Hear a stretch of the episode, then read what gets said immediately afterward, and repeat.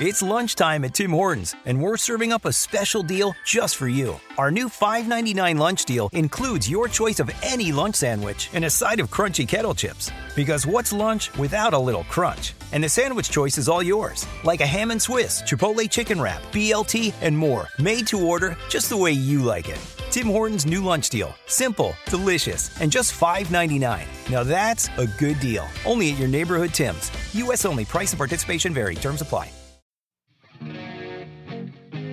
Previously on the Simply Human podcast. We would get up on the diving board like you know, before we had jumped in that first time when we were all still dry and we would like just pee all over ourselves. Okay, let's not we that you and also my brother. Your brother, that, but, yeah. No, I I would pee in the water when I was in the water like a gentleman does. It's episode 37 of the Simply Human podcast with your hosts, Mark and Rick, two human beings being human. Our goal is to help you understand how humans are designed to eat, sleep, move, and enjoy, and how you can start living more like a human today. On today's show, it is a longtime friend of both of ours, preacher, pastor, whatever you want to call him. Luke Norsworthy is just a wealth of information and uh, really have a cool conversation coming up with Luke. Then it's another moderately funny edition of the Humans Being Human segment and the first Humans Being Human Open with Ginny Gagne. And we'll wrap up with our Simply Human tip of the week. How are you, Rick? I'm great. How are you? Things are good. By, by the way, uh, happy birthday. Oh, uh, thank you. And this is probably in the history of the Simply Human podcast, we have never recorded for the show like this late to to air time. So this is going to be the most current um, recording we've ever done. So my yeah, my birthday was yesterday. I turned 33. Uh, so yeah, it was a uh, it was a day full of Facebook uh, birthday request. Uh, Can, can we all, as a society, by the way, can we agree to say that like the Facebook birthday? It's just it's a, it's a Is- farce. Yeah, can we stop doing that? And I, I, you'll probably notice I didn't do that for you. Thank I'm an you. active Facebooker. Yeah. I have a policy. I don't do that. I Right. don't say happy birthday on Facebook. If it's someone that I would, I, now I'll use Facebook to ro- remind me of birthdays, but if it's someone that I need to say happy birthday to, a very close friend, uh, a, a- family member, something along those lines, I will actually, like I did to Make you, I will email or I will Right. text or I will call. Uh, but like the Facebook, like, and people have shortened instead of just putting on your wall happy H- birthday. HBD. HBD. I'm like, okay, can we fast food like our society anymore? Right. Like instead of like Uh. reaching out to be like, hey, buddy, happy birthday, my friend. HBD. It's like you're driving past their house, shouting at them with your windows down in your car. Happy birthday, dude! And just driving off. So that's I, I meant to. Uh, yeah. That, so yeah, I, I feel like maybe we could all. Yeah, and I don't know on my Facebook page, my wife knows how adamantly I am opposed to like the happy 12th anniversary to the moon of my stars, my husband. oh, my life would be nothing without you and your beautiful face and your neck. Like, what? Just do that stuff in private. And Yeah, why just- don't you just roll over in bed and say that instead of like, hang on, let me grab my phone real quick. Although I've been guilty of that before. Yeah. But like, uh, yeah, I, I wholeheartedly agree with you. Yeah. Like, uh, we're using at this point we're using social media to replace like the inter to be an intermediary between our interpersonal contacts instead of like, yeah. why don't you just roll over and tell them? Yeah, so my wife wrote me like a really nice personal card, obviously, and then on Facebook she wrote something like "Happy birthday." Y- you know, you better count yourself lucky that I'm I'm your wife or something. You know, like something sarcastic. And I was like, "Thank you." That is how the spousal birthday wish should go on Facebook. And I even wrote in like the comments, you know, made some stupid comment about how ridiculous all that is. So anyway, as my sort of protest, uh, I was because you can't just say that, like, because people will know that you're talking about them. Uh, yeah, exactly. Yeah. Well, the, the, you've, you're hitting on a whole other topic of like Yeah. Facebooking that I want to do that I can't do. Like uh, the person that has like the joint husband wife uh, account, Oh right. like uh, John and John and Jane Smith, or John and Jane Love Smith, or so, stuff like that. Like, uh, wow, I can't. Like, I'd love to make snarky comments like, "Hey, why don't you just? It's free. It takes like two seconds Yeah, to sign up once you make your own. own." But like, I know a million people that do that. Like so what? You don't trust each other? You can't have your own uh, Facebook Yeah. messages? Okay. Um, moving on. I would. I, I- it has been weeks, and I keep forgetting to thank Opportuniteas for sending me Oh, yeah. some stuff, and it's it's a tea that has really a lot of great ingredients, and it's it's like it's not in a tea bag. It's like. Uh, Oh, it's just like a powder, and you just mix it up. You can either do it in cold or in hot. But I will link to the show notes. Uh, link in the show notes the stuff, and it's Greg Baston is the one who uh, who sent it to me. So thank you, Greg, for sending me the Opportuniteas. And it's spelled like not T Y at the end. It's T E A S. Oh, so it's a pun. Aha! I love it. So, uh, so thank you to Greg for sending uh, the Opportunitea. So check them out. Uh, like I said, you can either Google it or I will uh, link to it in the show notes. Um, and also, I'm still working on. I I think I fixed the iTunes feed problem where we only can show 25 episodes. And Rick, I also figured out. You know how they're kind of out of order. yeah, Some yeah. of them have like just randomly like moved up. It's because if I go in and like edit something and like change anything, it like re- republishes it to iTunes. Oh, So that's uh, that, those are ones that I've gone in and like added a link or forgot to do you know made a little you know a, a grammatical edit or something. Uh, so anyway, that's that's why they're all out of order. Um, there's something that I've I'm, I'm str- I've been struggling with uh, lately, and it's turning the alarm off in the morning. Hmm. And it's like it's like last week. I got up. The you know summertime. Jen's off. The girls are off. You know obviously everyone's off, and I like your woke- phone. Your phone's my not off, phone is though. not off. Oh, I- gotcha. Speaking of Jen, I woke up and I was like, okay, I'm gonna get out of here super quiet. I didn't even make my coffee because I didn't want to like make any loud noises in the kitchen. I, I crept around. I went to extreme measures to stay as super quiet as I possibly could. And I, I was even going to ride my bike to work because we had a hailstorm and my car's totaled and we only had one car. I was going to even leave, you know, Jen the car in case she wanted to go somewhere. The truck, I mean, truck. And I did, I you know, all morning I spent the mission of me just keeping everybody asleep. And when I left, when I closed the door to the garage, everybody was still asleep. I opened the garage door, got my bike, and, and pedaled off. About 15 minutes later, when I got to work, I looked down at my phone. I had a text from Jen. I had forgot to set to to, uh, to uh, disarm the alarm system. So when I so when I opened the garage, when I left, I'm like pedaling down the street away from the house. The alarm is like,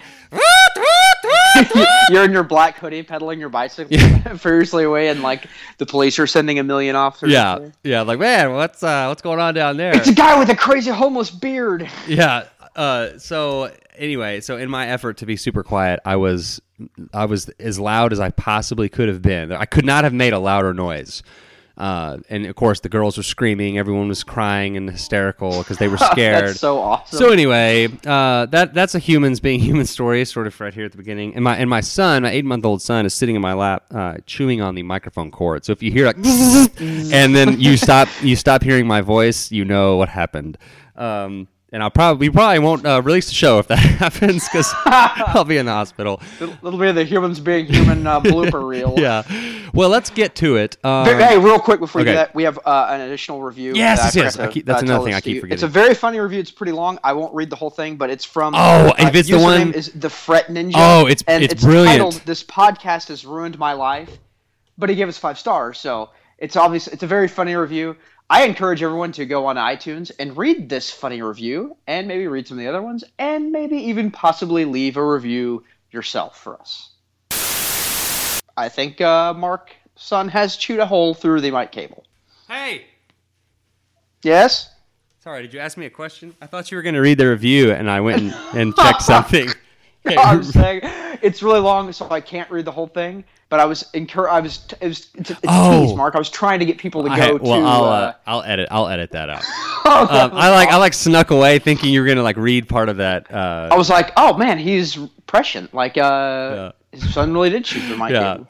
Okay. Yeah. That that one was really funny though. I, I had my brother read it too. So. Uh, yeah, so go to iTunes, leave us a review, and also read all of the reviews because we have some some funny ones on there. Uh, lots of poop and butt uh, as well. So, That's right, my minions. yeah. all right. I feel like Ace Ventura he's standing out there with his arms open and all the all the birds flying to him, his arms. like the armadillos running to his legs. By the way, very very excited about Dumb and Dumber Two. Uh, just we won't talk about it, uh, but just extremely excited about uh, that that movie. Um, all right, so let's get to the interview with Luke. But before we do, find us online at simplyhumanlifestyle.com. Go to that page and hit enter the main site, and everything is there. Twitter, the podcast. Uh, you can click on the the nutreince banner, the multivitamin. There is the the uh, coupon code on there. Everything is uh, is laid out for you. So instead of kind of going through the whole spiel, I'll just say go to the website simplyhumanlifestyle.com, and everything is there. And if you have any questions or anything, uh, just email me. And I've gotten a lot of cool emails uh, here lately, um, and I've and had some good interaction with some of our listeners. Um, so you can also email the show. There's Hunter. There's Hunter at simplyhumanlifestyle at gmail.com.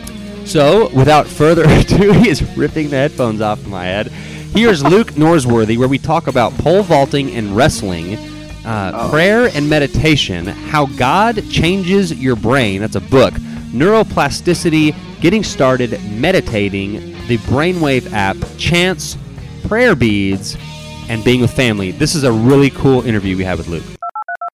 Joining us on the Simply Human podcast, I am pleased to have. Uh, is it Mr. Doctor, Pastor, Preacher, Luke Norsworthy? What what is it? I I go by Archbishop. Archbishop Luke Norsworthy. yeah, Luke's fine. Luke's fine. Okay, Yeah, thanks j- for having me on. I'm glad to be here. Yeah, and Rick is on the call as well, and uh, we we all have a history. Uh, Well, that makes it sound real weird. so I- so one time the three of us were backpacking. Yeah. We got lost in the woods, and it came down to like, hey, which one of us is going to die and Yeah. eat the other one first? There were actually four of us when we set out, and Yep. only the three of us made it. So Luke uh, came into the university where we went a year after uh, I was there, and you came in as a pole vaulter. And we all know that only the best athletes are pole vaulters. Uh, Rick and Luke ended up having a class together, so they have that in common. Uh, Yes. Luke and I actually dated the same girl. It was got kind of awkward. Um, okay, Not so at the same time. Yeah, not it at the the I was same going to say, hey, hey, fellas, uh, I didn't know about this. that third girl was Rick, or that that girl was Rick, and it was at the same time, and that's what Before the was awkward. surgery. Yeah. I was the prettiest girl at the prom for the first time ever. Hey, speaking of girls you used to date, you know what I love about living in DFW is I hear your ex girlfriend's voice on the radio all the time. That's really awesome. So anyone living in the DFW area or that has uh, cable in in America that knows the show, uh, was it Courtney Loves Dallas? Is that what it was called? Uh, First of all, let me clarify. I did not ever date Courtney. That is just you. That's a completely different girl. Different girl. Uh, Yeah, but but she does does a, a radio spot for uh, one channel now. oh, cool. So Yeah. she's in broadcast. Good for her. Maybe you can get her on the show. That would actually be very enlightening and interesting, and humans being human. yeah, she could tell us about all the really super smooth things you did. like try to lift, put my arm around her at the movie and like elbowing her in the forehead, that kind of thing. Yeah, yeah. That would be awesome. Yeah. I would love to hear that show. Well, Luke, it's been great having you on. Uh, thanks for joining us. We're just going to do this for 30 minutes. Um, Perfect. Well, let's talk about, okay, tell us your background a little bit athletically, because this is, there's, you know, the move like a human. There's some athleticism in there, some, somewhat, not from me or Rick, but from you. Uh, No, tell us no. about, tell us about your pole vaulting days. And then you also had dreadlocks. Uh, I did, yes. Those are two separate things. um, I always say that I like sports more than sports liked me. Uh, me and so. I, I played sports in high school. I um, was on the football team. Uh, I wrestled and I ran track. And pole vaulting was my event in track. And wrestling and pole vaulting were my two better sports. Can you tell us more about wrestling?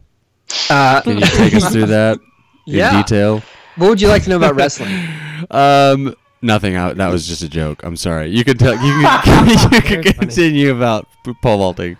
Okay. Well, um, you know, I had um, I do a podcast, and I had uh, Rich Franklin, who's a former UFC champion, on the show. Oh, cool. And I told him those are my two sports, and he says I couldn't imagine how someone could do those two sports together. And I said, you know, the thing that people don't realize is wrestling and pole vaulting. It's the same uniform. It is And so the same uniform. yeah. So you're That's the- already you there. save, you save on about it. laundry. You save on uh, clothes bills. That's good. Exactly. Yeah. Yeah. Um, okay. So about uh, track. Um, yeah, I went to ACU, did a little pole vaulting there. Um, I was not that good as a pole vaulter, but my claim to fame is there was a girl named Meredith Garner that we went to school with, and she was uh, at ACU on a uh, sprinting uh, scholarship. And I said, Meredith, you should be a pole vaulter. You'd be great at it. And within a year, she had won a Division two national championship and qualified for the Olympic trials. Wow. And now hold You're on. welcome, Is that America. You're welcome to Luke Norsworthy, America. Um, Yeah, is, that's the best thing I've done for uh, United States sports. Right is there. that is that the Meredith that you simultaneously wrestled and pole vaulted with, or is that a different?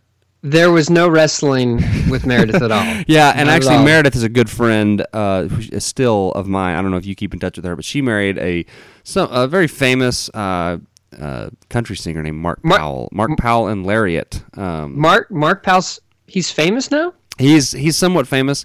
Um, and in the in the country in the Texas country music scene, they throw a big festival called Yeah, uh, yeah. The A- back- out, what is it called? the- Outlaws. Outlaws and Legends at the back porch Yeah. of Texas. Google it; it's a pretty big deal. So that's Meredith. Yeah, is, this same, is this the same Mark Powell we went to school with that was in club with you? He, he was in. Yeah.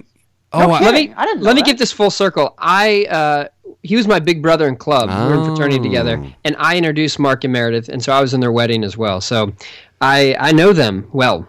Okay, good, wow, good. I had no idea he was famous now. Like, Yeah. uh, wow, I need to pay more attention to the world. That's awesome. Exactly. Yeah, instead of like just the the people that are out at you know two in the morning uh, with their pants off. Um, Yes. Anyway, that's a separate story. So Luke, tell us sort of okay pole vaulting, and then what have you been doing since then, and then explain to the people why you are on the Simply Human podcast. Well, uh, since pole vaulting, uh, I continue to work out. Obviously, I, I've always enjoyed fitness and staying in shape and exercise. And uh, as the typical post collegiate athlete type person, I got interested in CrossFit because of the competitive nature of it, and it was a challenge. And so I did that for a while. Worked out at a box uh, here in the Dallas area.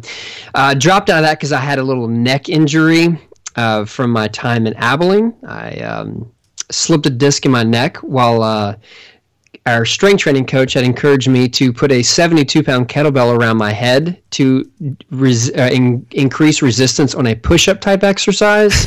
and uh, surprisingly, that didn't work out too well for my neck. Yeah, And, and, and so, like two days later, I'm in class, no joke. My neck's sore from having this kettlebell around my head. I sneeze. And then half my body starts with my face and then goes down to my arm and my like my chest goes numb. And then I get nauseous and I start throwing up, which led me to the hospital. And so, uh, ever since then, I haven't been able to go overhead with weight too easily without having like tingling in my left hand happen. And so I I stopped doing CrossFit once. Uh, you know, my my arm was going numb throughout the day, and uh, so I went to more like traditional lifting. And I've kind of since evolved back, and now I do like garage gym stuff where I can do a lot of the CrossFit movements. Um, I don't do overhead squats. I don't do a lot of uh, pressing over my head, but uh, I don't do snatch. But I can do a lot of the other stuff, and uh, I continue to work out five or six days a week like that. I have a question for you. And we, when Will Fleming was on, we mentioned the elephant in the room. I'm going to ask you this question, Luke. Have you ever used the word snatch in a sermon? Uh, no, and there's no way I ever would. Okay, not even if you're talking about Olympic weightlifting. Okay, just throwing that out there. Okay. I think you didn't try to shoehorn that in there, Luke. Uh, you'd be remiss if you didn't try to do that. Yes. Uh, I would also still be employed Yeah. if I didn't try to do that. Yeah. So actually, let's, speaking of that, that's a good segue. Uh, tell us what you're doing now and uh, promote your uh, your stuff a little bit. uh, promote my stuff. Well, uh, I started a church outside of the Dallas Fort Worth area in a little town called Corinth, and it's a church that's a couple years old. Um, I also host the Newsworthy with Norsworthy podcast, which is a podcast that I discuss spirituality and Christianity and some other cool stuff like that. And what else am I supposed to promote? Promote? Uh, just anything that you want to shamelessly plug. Um, that's that's pretty much all I got right now. You have three daughters. I have three. I don't want to shamelessly plug my daughter. yeah. St- moving on from the moving on from the do shameless plug. Yeah. I've got fi- uh, I've got a five year old, a two year old, and a baby that is three and a half months old right now. That's awesome. And so yeah, so Rick's got the two sons, uh, three daughters for you, and two daughters, one son for me. So between us, eight children. Is There's a lot of children. Quite They can all move into a compound. They can all match up together, and we're all good to go. oh gosh, here's the crazy thing. Okay, Father's Day was obviously on Sunday. Yes. My wife goes out of town for the weekend with all of our kids. Perfect. Oh. And people people are like, "Oh, that's terrible for Father's Day," and I was like, uh, "That's What? amazing for Father's Day." Yeah. And so I had the house to myself all weekend, which was amazing. Amazing. It was I'm- I'm quiet, like- like, didn't turn the TV on hardly at all, and just enjoy the quiet. Well, then my three kids come home with my wife and i am completely exhausted within three hours like i had been deconditioned to the drama of having that many girls running around the house In just a matter of like hours, you were deconditioned. yeah it was um That's it was overwhelming to to re-enter that Oh, world That is, uh, my wheels are turning here. I'm, uh, I think that's what I'm going to ask for for Father's Day next year. Is can you please? Hey, leave? can all you guys just get the eggs out of here, please? leave me alone i can't stand you yeah. Oh, that would be greatness. Yeah, it, uh, that has to be a gift that you just can't ask for. You just have to pray that it happens. i know Speaking of And- prayer, oh, Oh, hey, look Transition, at transition. Professional segue. Yeah, prayer- Well done. So the reason I wanted to have you on is that we we had a conversation uh, about meditation, prayer, Mm-hmm. and, and how that sort of helps mitigate stress and keep.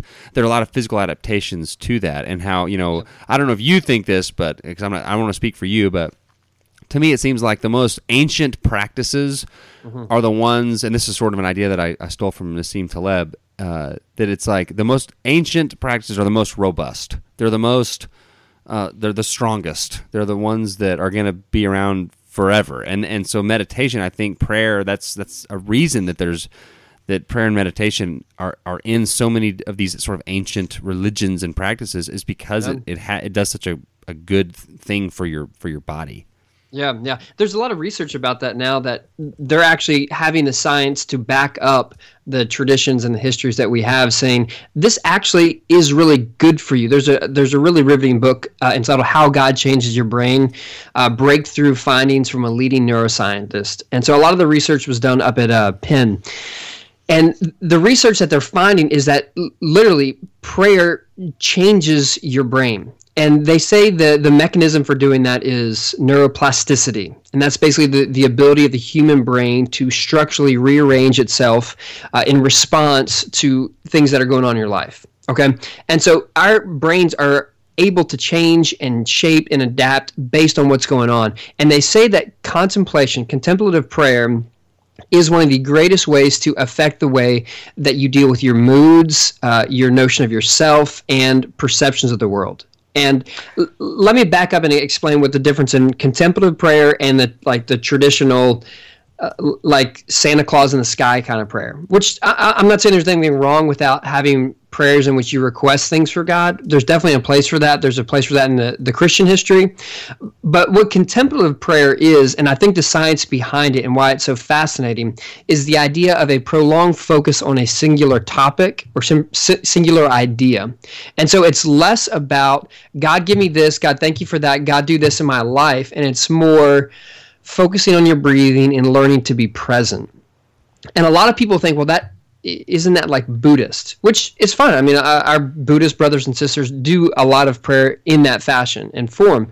But there's also a strand in Christian history where you have the contemplatives who focus on that same kind of prayer. And that's the kind of prayer I think that really makes the difference in our experience of ourself and our ability to be present and our ability to engage with stressful things in the world in a peaceful manner. So, Luke, you said contemplative is more like trying to find like something and focus on. Give me a, a, a more concrete example. Like, what do you like? Uh, you know, what's something that you just focus on, like a, an idea or a concept? Yeah, yeah. Well, let me just say what I do. My my contemplative prayer is very simple. There is a great Christian tradition of people who pray what they call the Jesus prayer, which is a, a prayer in which a, a guy from one of the Gospels, a blind guy on the side of the road, calls out to Jesus, says, "Lord Jesus, have mercy on me." And so that's the, this Jesus prayer. And the way that you do the Jesus prayer, uh, according to a lot of the traditions, is you say half of that phrase when you inhale and the other half when you exhale. And that, that prayer can be simplified just to say, Lord Jesus, when you inhale, and then when you exhale, say, Have mercy on me. And so I, I use prayer beads, not because there's anything like fancy about a, piece of string with beads on it, but as a way to each time you say the prayer, you you move through the, the, the necklace or the beads and move one step closer towards the, the end of the circle. Obviously there's no end of the circle. That's kind of a pun there. But the idea is you say a simple thing and you focus on your breathing and that gives you presence. And there's a science also behind having something in your hand and that's why you see so many people with rosaries and things like that that that use these things as prayer aids because when your hands are doing something kind of monotonous it gives your brain an ability to focus even more. And so these contemplative prayers, a lot of their emphasis is on slowing your brain down, focusing on your breathing, and, and that gets you the results you're looking for. So it sounds like there's almost two halves to this. There's one half if you and, and, and I want to be inclusive of everyone who listens to this podcast. There's a lot, a variety of different religious traditions. Some people that aren't religious at all, but there's a, a, you can make this religious. You can focus on you know the, the religious aspect of it. You know, Lord Jesus, uh, uh, have mercy on me. But you can also there's a physical aspect of the breathing, the trying to simplify your thoughts and trying to kind of empty your head. That even if you're not religious, even if you don't believe in in, in anything uh, like higher, higher power or whatever, mm-hmm. that this can still be something that you can participate in that can have benefits on your on you personally. Yes, definitely. And that book, uh, How God Changes Your Brain, would go so far as to say that non-religious meditation can also have very similar effects, and if not the same effects. They did a, a study in which they had one one guy who um, I think his work was in construction, and they had him come in and do meditative exercises, non-religious, just basic meditative exercises, focusing on breathing, that type of stuff, for 10 minutes a day or, or five minutes a day, something brief. And they studied him over, you know, a two month period of time, and they found amazing results. I mean, amazing things with the same kind of stuff about uh, your understanding of yourself and your perception of the world and your ability to control your moods. After two months, those things were, were tangibly different. Obviously, when he stopped doing that, those results went away. Just as when you stop exercising, those results go away too. But yeah, I don't, I don't think it's limited to just a, uh, a Christian or a Buddhist type prayer. Now, like, where can someone start? Like, are you looking like what's the minimum like that'll have a, a benefit to, in your knowledge? Like five minutes minimum, and then what is like a max? You know, like okay, you can go an hour is awesome. If you go two hours, there's really no more benefit than if you went one hour, or you know, some something along those lines. Yeah. Well, let's start with if if you've never done this before, I would encourage a very brief period of time. I would say like a two minute or five minute uh, session. And what I would do is I would get a set my iPhone with a timer on it for that period of time put your phone in the other side of the room so you don't look at it. And then you focus and you focus on your breathing and you find whatever that chant is for you and just do that for two minutes or five minutes and do that every day. And repeat that just as you would work out you want to work out every day to get the results. And start with that and as you develop more of a habit of this you don't need the watch anymore you don't need the clock you don't need the timer and you're going to find that the time goes longer and longer as you start to develop this habit. And you see the results um, I, I don't want to make some sort of promise that you see results right away. And sometimes I, I think ultimately what, what prayer does sometimes is it removes us out of asking the wrong question and looking for the wrong result. And so sometimes the result of prayer is that you want a different result than you wanted when you started praying. Does it make sense? Yeah. Yeah. Um, in terms of, is there too much prayer? Uh, well, there are a lot of mystics out there who pray for absurd amount of time and they continually do that. So I don't know if there's a, a max out right. time, but if you're like us and you've got young kids, you don't have time to pray for four hours a day. Yeah. And I don't think any of the uh, the mystics would encourage you to do that. And I know you said you didn't want to promise that there would be uh, immediate results, but I just can't imagine for someone who's living in the in the stressful world that we've created around ourselves that you wouldn't have some type of benefit and I know I have and I and, and I've gotten away from it where I, it used to be a daily thing for me and now you know you just kind of get out of the habit and then it's a once in a while thing so I'm gonna you know try to be more regular about it but I've got uh, the have you do you have any experience with a brainwave app no, I'm not familiar with that. Okay, so it's like a bi bi binaural. I think that's what they, how they say it. Uh, there's like that's two. not a word. Yeah, it is. I think it is. Look it up. Whatever. There's two. There's like a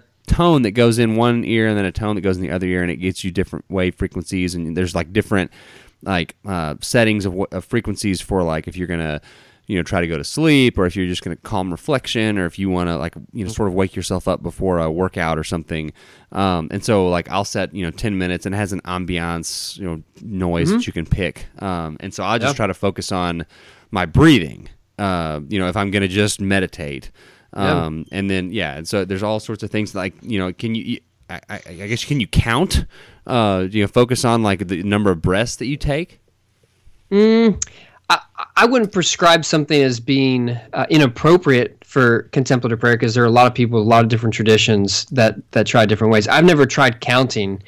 Um, I, I, do think the uh, the monotonous task of repeating the same phrase, and I think probably counting would fit in that kind of monotonous thing that, in some ways, uh, slows your brain by focusing on something that is really um, a secondary kind of task that you can almost do with your brain off. That, in some ways, will slow down your thinking, and so maybe counting does that for you. I don't know. Um, You could try it. Yeah. I guess my, my chant I think is uh, sort of on the inhale it's like don't and on the outhale exhale out outhale it's the exhale Exhale is, I think, the word the, for the that. Yeah. exhale is more poop your pants. yeah, that's a good one. That's, a good the one. simply human uh, uh, prescribed uh, Don't poop your pants. his It's- mantra it- is don't poop your pants. it is not a humane thing for the people around you for you to poop your pants. Yeah. So that is a good thing. Yeah, But there see? are other uh, uh, to give more like non Jesus. I mean, I'm a Jesus person, so I want everyone to be a Jesus person. But I don't think contemplative prayers necessitates you being a Jesus person. I I've heard other prayers that that um, uh, a girl from my church shared this one with me, where it was. Uh, when she would inhale, it was peace, and she would exhale, it's control. And I think that's a beautiful prayer. Peace, and then as you exhale you're letting go of control. And that's a really good thing to remind us all that we uh, one of my favorite authors uh, barbara brown taylor has this great line is that we we don't ever lose control but we lose the illusion that we ever were in control. Right. and so i think there's a great thing about creating contemplative practices that lead us towards that sort of contentment that you are not in control. Yeah so that's another great one i would encourage. One Now, are you actually saying these words out loud, or are you just thinking like saying them to themselves? Like exact, like walk me through. Like I've never done anything like this before in my life. Walk Mm-hmm. me through exactly. I mean, you know, exactly how you would do this. Like you know, I would turn the lights down. I would go into this room. I would sit like this. Exactly how would you Yep. suggest a beginner do this? Well, well, good. Well, first of all, you just realized that Mark and I set this up as an intervention for you. So we wanted you to start. Uh, look, what I do every morning, I wake up and I cook the exact same thing for breakfast. I do six eggs with kale and spinach and then some turkey sausage, and I eat that. And I do a little reading. I finish that. Uh, I drink my water, and then I go in my office. I shut the door, and uh, uh, I turn my fan on, and then I have two ottomans that sit down next to my desk. I'm, I'm pointing at them as though you guys can see this right now. I don't think this is a video podcast, but I'm pointing to them. Uh, and then I kneel on them, and I, so I put my elbows on on the uh, the ottoman, and so they can kind of rock back and forth if I move or whatever. But um, and then I have my prayer beads in my hand, and I I just go to town like that. And so it's a quiet place, which is obviously uh, a, a very, very much needed environment. Um, and then it's also uh, an environment in which y- you don't have things distracting you. I, I once had a clock that would. Uh, that would tick every time it moved around, and it annoyed me so much I had to get it out of my office because it interfered with my prayer. I, I want You're like in the middle of quiet. meditating, and you get up and take this clock off the wall and just fling it out the window. Like, Yeah, that's basically what happened. Yeah.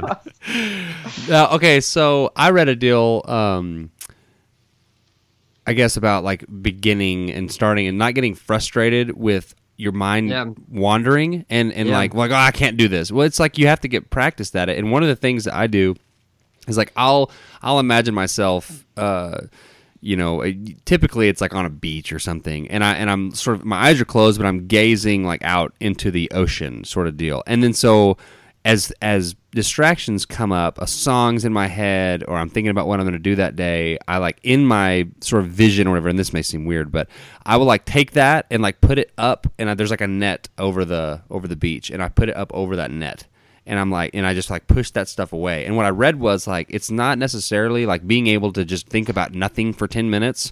Mm-hmm. It's that even if you have to like sort of re-ground yourself 50 times in the 10 minutes, it's that, it's that coming back to Yeah. sort of nothing is what's so beneficial. Uh, yeah. Physically. no you're definitely definitely right. There is a uh, tradition that says you know the, the brain is like a uh, uh, like a coconut tree in which you know every time you get there it's like a monkey is up in the top of this coconut tree and they knock one down. And that's one random thought. It's i need to go to the grocery store. I need to do this. I need to have this chore done. And the brain has tons of things that are always distracting you. And there's one uh, one mystic who uh, was dealing with this issue with a with a, uh, a new to prayer kind of person, and the person complained just like you just said. You know, in ten minutes, my brain went to fifty different things. I got distracted fifty times, and the mystic said, "Well, it's a beautiful thing that fifty times you refocused on God." yeah. And I think that's another way to think about. y- Yes, your mind is always going to be distracted, especially as you're learning this new skill and developing this new new habit. But each time you recenter yourself and you refocus, there is a benefit in doing that. That you learn the next time, it's a little bit easier to refocus. Hey, will you send me a link or like I don't know? I don't, can you get like prayer beads online or anything like uh, or is that- Amazon, uh, you can get them for like four dollars on Amazon. Okay, sweet. So I'll, I'll link to that in the show notes because now I'm like going on Amazon. I'm like, ooh, that's a good idea. Like, because anything that you can use to help yourself stay focused, I think is a is a benefit. And so yeah, so I, I can see how like the prayer beads would be good to like just sort of have something else. Because like in my in my uh, I don't want to say fantasy, uh, in like in like, in like my vision on the beach. One of the things that keeps me focused is imagining my hands like like pl- like sinking into the sand.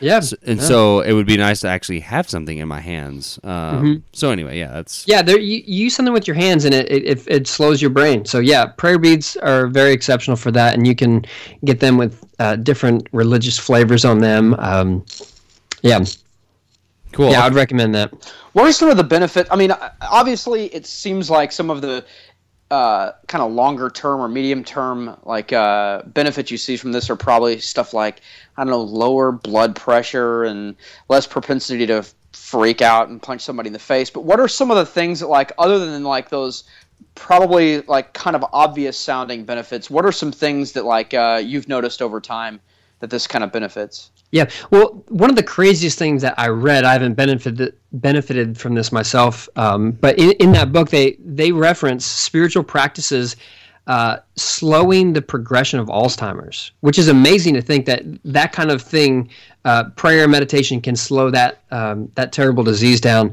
But um, in my own life, you know, what I've experienced is the ability to go to something when I'm stressed or anxious is the natural thing for me to do is to say that prayer. That prayer for me becomes my recentering thing. So I'm stressed. I'm not in my beginning of my day when I typically pray, but I need to. I know that I'm overwhelmed. I know that I'm letting myself getting uh, taken away by worry, and that prayer just kind of comes out. And so it becomes like this natural rhythm that I, I, when I need to be recentered, it just becomes the song that I sing in my head. And and this is very anecdotal, but like when I started doing this uh, in the fall, my, when my wife was in the uh, hospital for 90 days, is when I started I started doing this. Yeah. And it's, Because it's she's not there talking in your ear; she's in the hospital. Am I right? right. No, I was there with her. Um, and so one of the things, like you know, obviously with young kids, and I, I think a lot of the listeners of this podcast have young kids. They can be very frustrating, and they can make you want to uh, ram your face into something. Yes. And and so and I have uh, I've always had a, bit of a hot temper, and when I started doing this, I, I noticed like a few days later that uh, there was one time that I could sort of feel the, the anger rising, and you know, you, and you, and then I, for me, it's like it gets to a boiling point, and then I snap, and you know, I don't beat my kids or anything, but it's just like you, you may, you know, you might talk to, yeah, you might talk to them in a way that you, you know, regret later, or, or Yeah. yell at them or something, and anyway, I was getting to that boiling point, and as soon as I would normally have have have uh, like sort of boiled over, something just like disconnected, and I just got really calm, and I was like, "This is really weird." Like that was really weird. So I don't know if that's you know, I the funny Yeah. thing is like, oh, that's all in my head. Well, yeah, it is. But there is a tangible difference though in your behavior. Yeah. And that's the and that's what you can look to. Uh, Like I said earlier, I'm really hesitant to prescribe this as the panacea to remove all problems that you have. Right. And I, I know that people in my business, you know, professional Jesus talkers and, and other religious leaders It's on your to business card right there. Professional, It is. professional It is. Jesus talker. yeah, we we typically like to uh, prescribe this as the the the thing that's going to take away all your problems. Like if you buy Jesus, then all your problems are going to be gone, and you're not going to struggle. And that's just not reality. Yeah. That's not what what Jesus said. I mean, Jesus didn't talk like that, and I don't think you have any of the other great spiritual teachers who say that. I one of the things you do find in all spiritual traditions is there's an emphasis on two things that lead to change. One is suffering. If you want to grow suffering. I don't care what religion you come from or what what worldview you have people understand that suffering is one of the things that causes you to grow. And the other thing is the way of love and prayer. And those things somehow they change you. And it, it changes your your science and you can read people who are far smarter than me about that. But what you see in practice is that when you develop these habits and it is your your go-to thing, it fleshes itself out in your time of, of, of struggle. And you know, Jesus had this prayer that he told his disciples to pray, which is the Lord's prayer. And uh, a line in there is, "Thy kingdom come, Thy will be done on earth as it is in heaven." And there's an interesting thing about the life of Jesus. At the his time of struggle, at the very end of his life, he's about to be killed, and he's praying in the garden. And one of the things he says is, "Not my will, but Thy will be done." And it's almost like what happens is Jesus has said the prayer that he's prescribed for all of his followers to pray so much that in his time of struggle, that comes out. That was really And I- interesting. I, never Yeah. even noticed that. Yeah. Yeah, well, that that's why I do what I do for a living. you do what you do for a living. But, but the point is, what you do in repetition, and, and this is basic training. I mean, if you if if you're you know trying to learn how to do the Olympic lifts, if you learn and get the, the skill down and you knew, know the movement, when you're in the middle of an intense workout and you're exhausted, you're going to go back to what you've practiced. Right. Well, see, that's the parallel for like what I do is that uh, you know uh, stress levels can shoot up so rapidly and so quickly. That's why you want to train repetitively on a particular tactic, a particular technique, so that you fly into muscle memory. You fly into Exactly. act and not think. And so that's the, you know that's the interesting parallel that I see off of this for sure. Very good. And uh, as far as suffering, that's why I take cold showers every morning because I'm trying to suffer to make myself a better person. Um, okay, we are Oh. unbelievably we are at 30 minutes, um, and I have to ask you the question that I ask everyone that comes on the show, and that is one: what is one thing that you do to in, that? Well, start over. Start the whole interview all over again. what is one thing that you enjoy about life, or something you do to make life more enjoyable? Doesn't have to be like fitness or health related. It could be anything. Okay. Uh, something. Give me the question again. What do I do to make life more enjoyable? One one thing that you enjoy about life that you that you you just just gives you joy. Like if you had, you know, your weekend to yourself, the kids are gone, or maybe the kids are the thing. Whatever, it doesn't matter. Something that yeah, one thing. Yeah, I, I was going to be kind of cheesy and uh, and say, you know, being with my little girls, and you know, one of the things that I I, I try to remember is that first of all, science.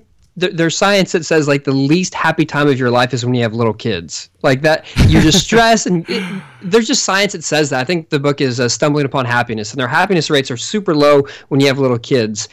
But in the midst of that, one of the things that I, I try to go back to is gratitude and uh, at night it is awful putting three girls to bed. Like you bathe them and someone's crying and someone wants more food and oh it's just it can be so stressful but in the midst of that it is such a beautiful thing. Yeah. so uh, I, I gave a kind of a really abstract answer No. to that and i'm sorry. I, what i really should have said is this pizza.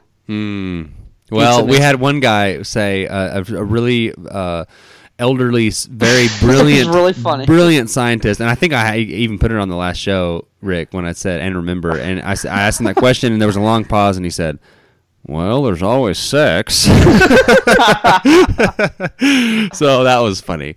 Um, that was not abstract. Um, no i and that's a great thing as well Yes, it is. Okay. Well, Luke, I, I wish we hadn't uh, jacked around so much at the beginning because I feel like we could have talked a lot more about all that stuff. But maybe we can have you back on in the future. You have recommended several authors. Uh, Haidt uh, already wrote me back and said no.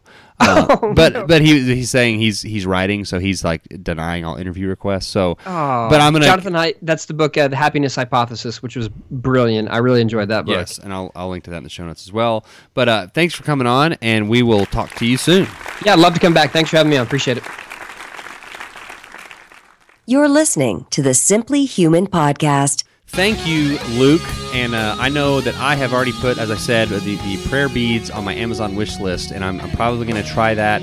Uh, and since we recorded with Luke last week, I have uh, sort of been uh, re energized, I guess, in the meditation uh, uh, sector of my life. And Well, and that's something you know I think we talked about in the interview. I, I've never done, and so I've started to kind of get into it. And yeah, that was probably one of my most, you know, at least from my perspective, most interesting conversations we've had because Yeah. that's something that people, you know, that's not. I, I wouldn't say it's not mainstream because it makes it sound like you know we're having people do weird stuff, but like it's not something that like a ton of people have done. So. Right. Yeah, I, I'm already seeing, you know, some benefits from like mental acuity and things like that. I feel like so. yeah, so hopefully we'll have Luke back on and, and delve a little deeper um, uh, in a future podcast. But uh, Okay, let's get to the humans being human open. The very first one, Jenny Gagne emailed me, and and she had a couple of stories, and we've actually broken it up. Uh, it, we, recorded about 20 minutes, and I, have I've broken it into two 10 minute segments. So we'll have Jenny on again in a couple of weeks. So the interviews it will sort of end abruptly uh, at the end. Uh, but yeah, she emailed me like just sort of a synopsis of these two stories, and I was like, okay, gotta have gotta have her on. So enjoy the story about a a kidnapped python or a python who kidnapped. Ooh. Joining us on the first installment of the Humans Being Human Open, which is where we have sort of invited our listeners to email the show with. Uh, potentially intriguing, interesting stories. And I must say that Jenny Gagne emailed us with not a very long email. It was probably maybe 50 words. And I wrote her back and said, We, I've got to hear this. This is kind of crazy. So, Jenny, tell us a little bit about yourself, and then let's just let's go right into it. Hi, I'm a, I'm a web writer, and I also have a business uh, selling things in Second Life. Cool. Uh, and I've been uh, semi paleo for a few years now. It's it's done me well, and uh, heard about your podcast. Figured I'd uh, send you a pitch for a twofer. yes, a two for one. Yeah. So I and just to kind of to let let the audience know why I was intrigued. The first story had to do with a uh, a, ret- a reticulated python, and the second was a romantic shark story. And so that's that's what I was like. Okay, uh, here we go. So let's let's start with the first one, and it, it, I believe is when you were 16. Is that right? Yeah. So um, I worked in a pet shop with a bunch of other random 16 year olds, and uh, the star attraction in the front window of the pet shop was this female reticulated python. Now, explain to the non um, snake people what a reticulated python is.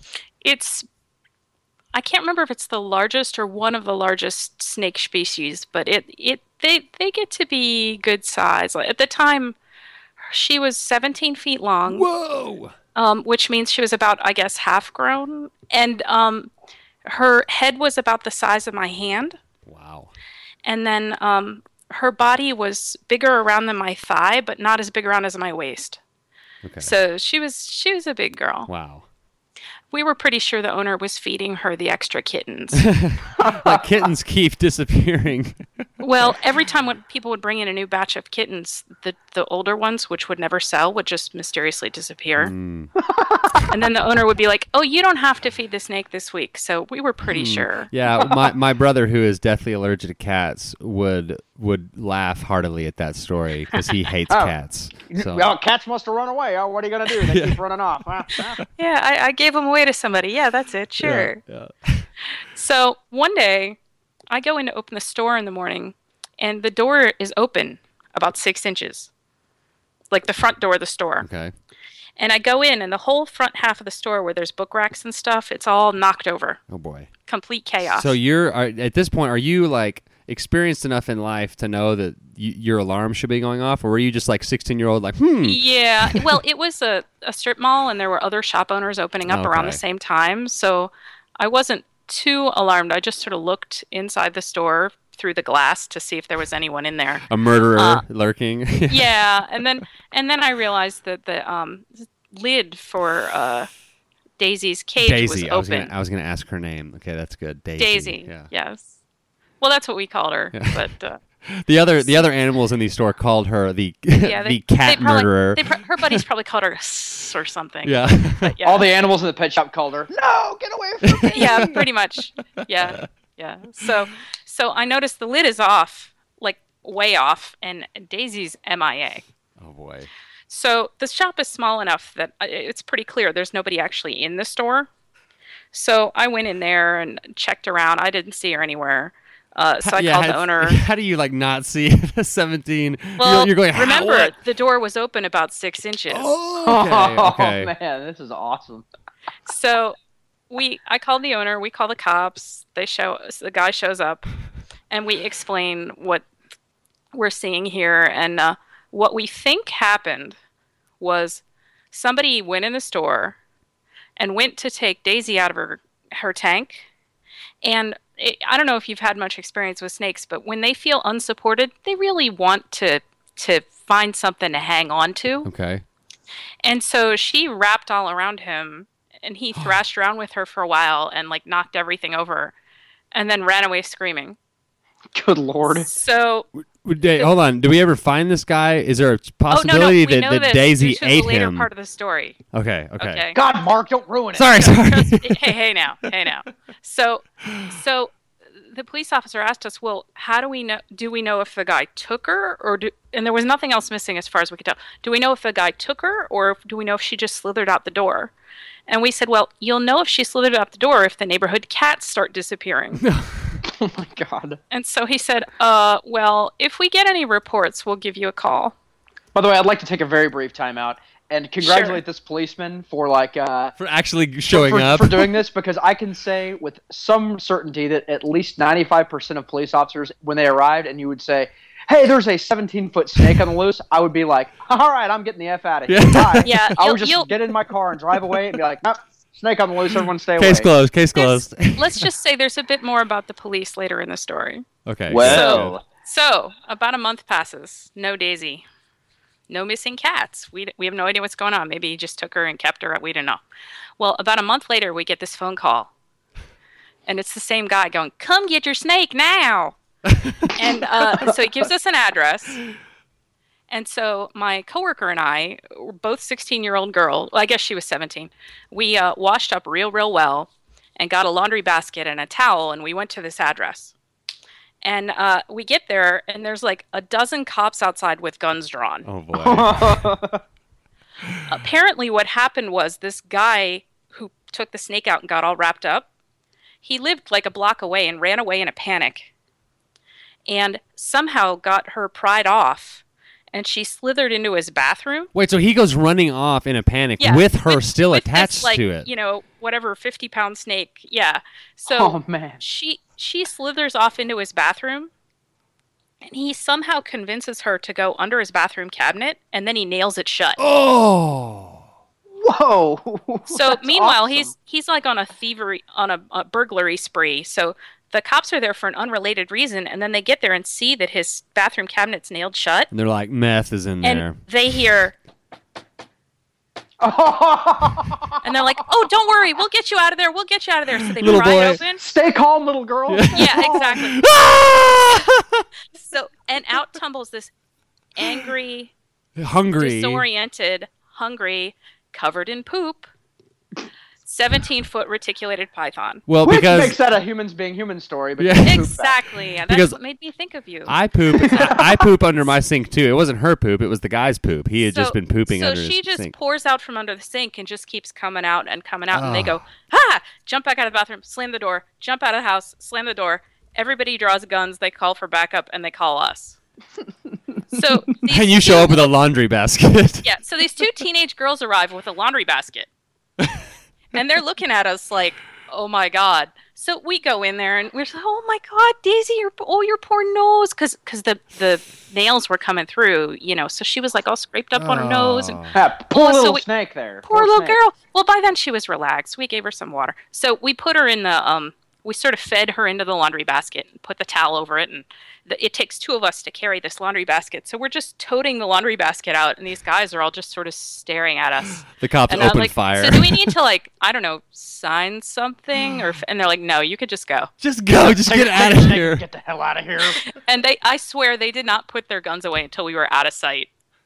So it was pretty pretty entertaining. So Oh, then, that's uh, for the next month, it was my job to um, put Neosporin on Daisy's nose. Oh, poor Daisy. So she was she was a good sport about it. She didn't try to eat me much. It, it, it, Eat you it was much. it was good. Oh, is there a special hilarious. kind of like neosporin for snakes, like like uh, or is it just regular human neosporin? It was just regular Neosporin. Like I just I would hold her neck. So imagine like wrapping your hand around your your wrist, Yeah. and then I'd have a dollop of Neosporin in my other hand, and I'd just sort of slap it on her nose and rub it back and forth, and use a Q-tip to like clear out her nostrils. She really didn't like it, but Yeah. it worked. Wow. Burglary of a snake. Wow. Yes. So she's that's good. she's uh she eventually got too big, and she's now living at a local zoo. Oh, cool. So I I haven't been there lately, but um I plan to go up there and see if they have a gigantic reticulated python with a pink nose. Yeah, with scars all over her nose. That's yeah, awesome. and I'll be like, "That's Daisy. That's Daisy. I know her." she was burglared once. Yeah, she was, she, or she, or she uh, kidnapped a guy, depending Yeah. on how you want to look at it. But I say, I think that's probably far more appropriate. This guy's going to be filing charges in snake court against Yeah. the snake for kidnapping him. Assault. Thank you, Jenny. And like I said, we will have her on again in a couple weeks to tell about a. Uh, you, typically, you don't say a, a 9/11 funny story, but it it, it, it was sort of it, it was around in the context of 9/11 and a misunderstanding, but actually a really cool story. So that's coming up in a couple of weeks. And if you have any stories that you want. Uh, you think would be funny for the humans being human segment, or not even funny, just out, outrageous, embarrassing. We've had several people uh, email the show, and uh, we're going to have a few guests on coming up uh, the rest of the summer, which we already have lined up, so that should be fun. Uh, and so, moving on to the Simply Human tip of the week, and it's something that an email from Rick on my birthday prompted, um, Wow. and it and it. I think when I responded to your email, I said something about like, "Oh, P.S. You're on my kidney list," and you probably are like, "What in the world are you talking about?" Do you know what I'm talking about? I had an idea, but I actually meant to ask you about that, and I now's as good a chance as ever. Perfect. So the tip of the week is have a kidney list, okay? And and a kidney list is is a group of people. It can be two people, it could be five. It's not going to be any more than maybe five or six. And it's people that it's it's like a group of people that you could call. Let's say you're in a hospital and you need a kidney, and you have one phone call. And so you you have zero percent chance. Like if the person there's any chance that the person might say no, that you can't call that person, right? You have to know that they'll just say, "Yeah, done." I- I'm on my way. So yeah, so you Should are I on kidney my own back first, or, Yeah. or will they take care of it? Yes, and and so I have another friend who calls that the uh, the Mexican jail list. so it's like if you're in a prison in Mexico and you have one call, like who's the person if you call they called you and said, "Hey, I, I'm in Mexico in a prison. I need you to come get me." Like there would be no hesitation. Yeah, I'll be there in however long. So and, and and the idea there is to develop a close. You know, we were talking about earlier with this Facebook thing. You got two, thousands of friends on Facebook, but how many of those people would actually do something like epic for you, like come get you out of a Mexican prison or give you their kidney, and so and, and develop that group and really spend a lot of time with that group because that is really, you know, my brothers are on the list. I I, I, I think probably maybe I have six or seven people on that list right now, and it'll change, and that's okay. Uh, but develop that list and really spend a lot of time with those people and calling those people on the phone or spending time with them. Well, you know, life is nothing but just a series of interactions with other people, and you know, I, I I'm not morbid, and I don't think a lot about my deathbed or whatever because I don't want, you know, I think that make you crazy, but. You know, when you look back, it, you know, if you do get the opportunity to reflect on your life right before it ends, you don't get hit by a bus or a piano doesn't fall out of an airplane on top of your car. You know, you're going to look back on your life, and you're what you're the things you're going to remember, uh, uh, the impact that your life had on other people, and the human and the and the special interactions that you had with other people. I would imagine all you're going to think back on is think about people, and so it's important to cultivate these uh, the important relationships in your life uh, with your spouse and with your children and with your friends and your close and your close friends. And I I think you're right.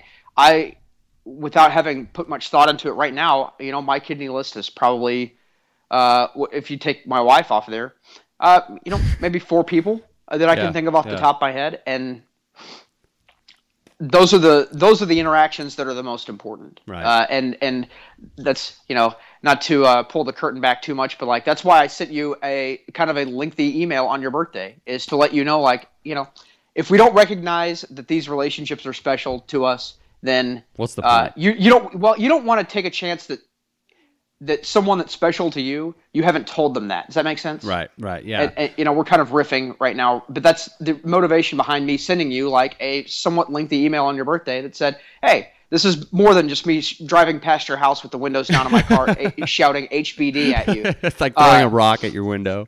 Yeah, this is me telling you that, like, hey, you're a special person to me, and it's important that you know that you're special to me. And you know, I, I don't know, it seems kind of, uh, oh, that's off the wall to tell people stuff like that, but you'd want them to tell you that, and Yeah. that's the kind of the concept that we're talking about here behind the kidney list. Yeah, so the so the tip of the week is you can call it whatever you want, but Yeah. develop a kidney list. Think about it. Maybe sit down and write down who's on that list and tell those people.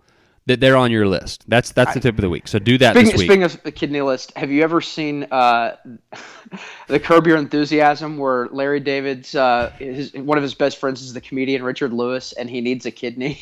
I haven't seen that. okay, well, it's like a series of like four or five episodes in like one of the seasons.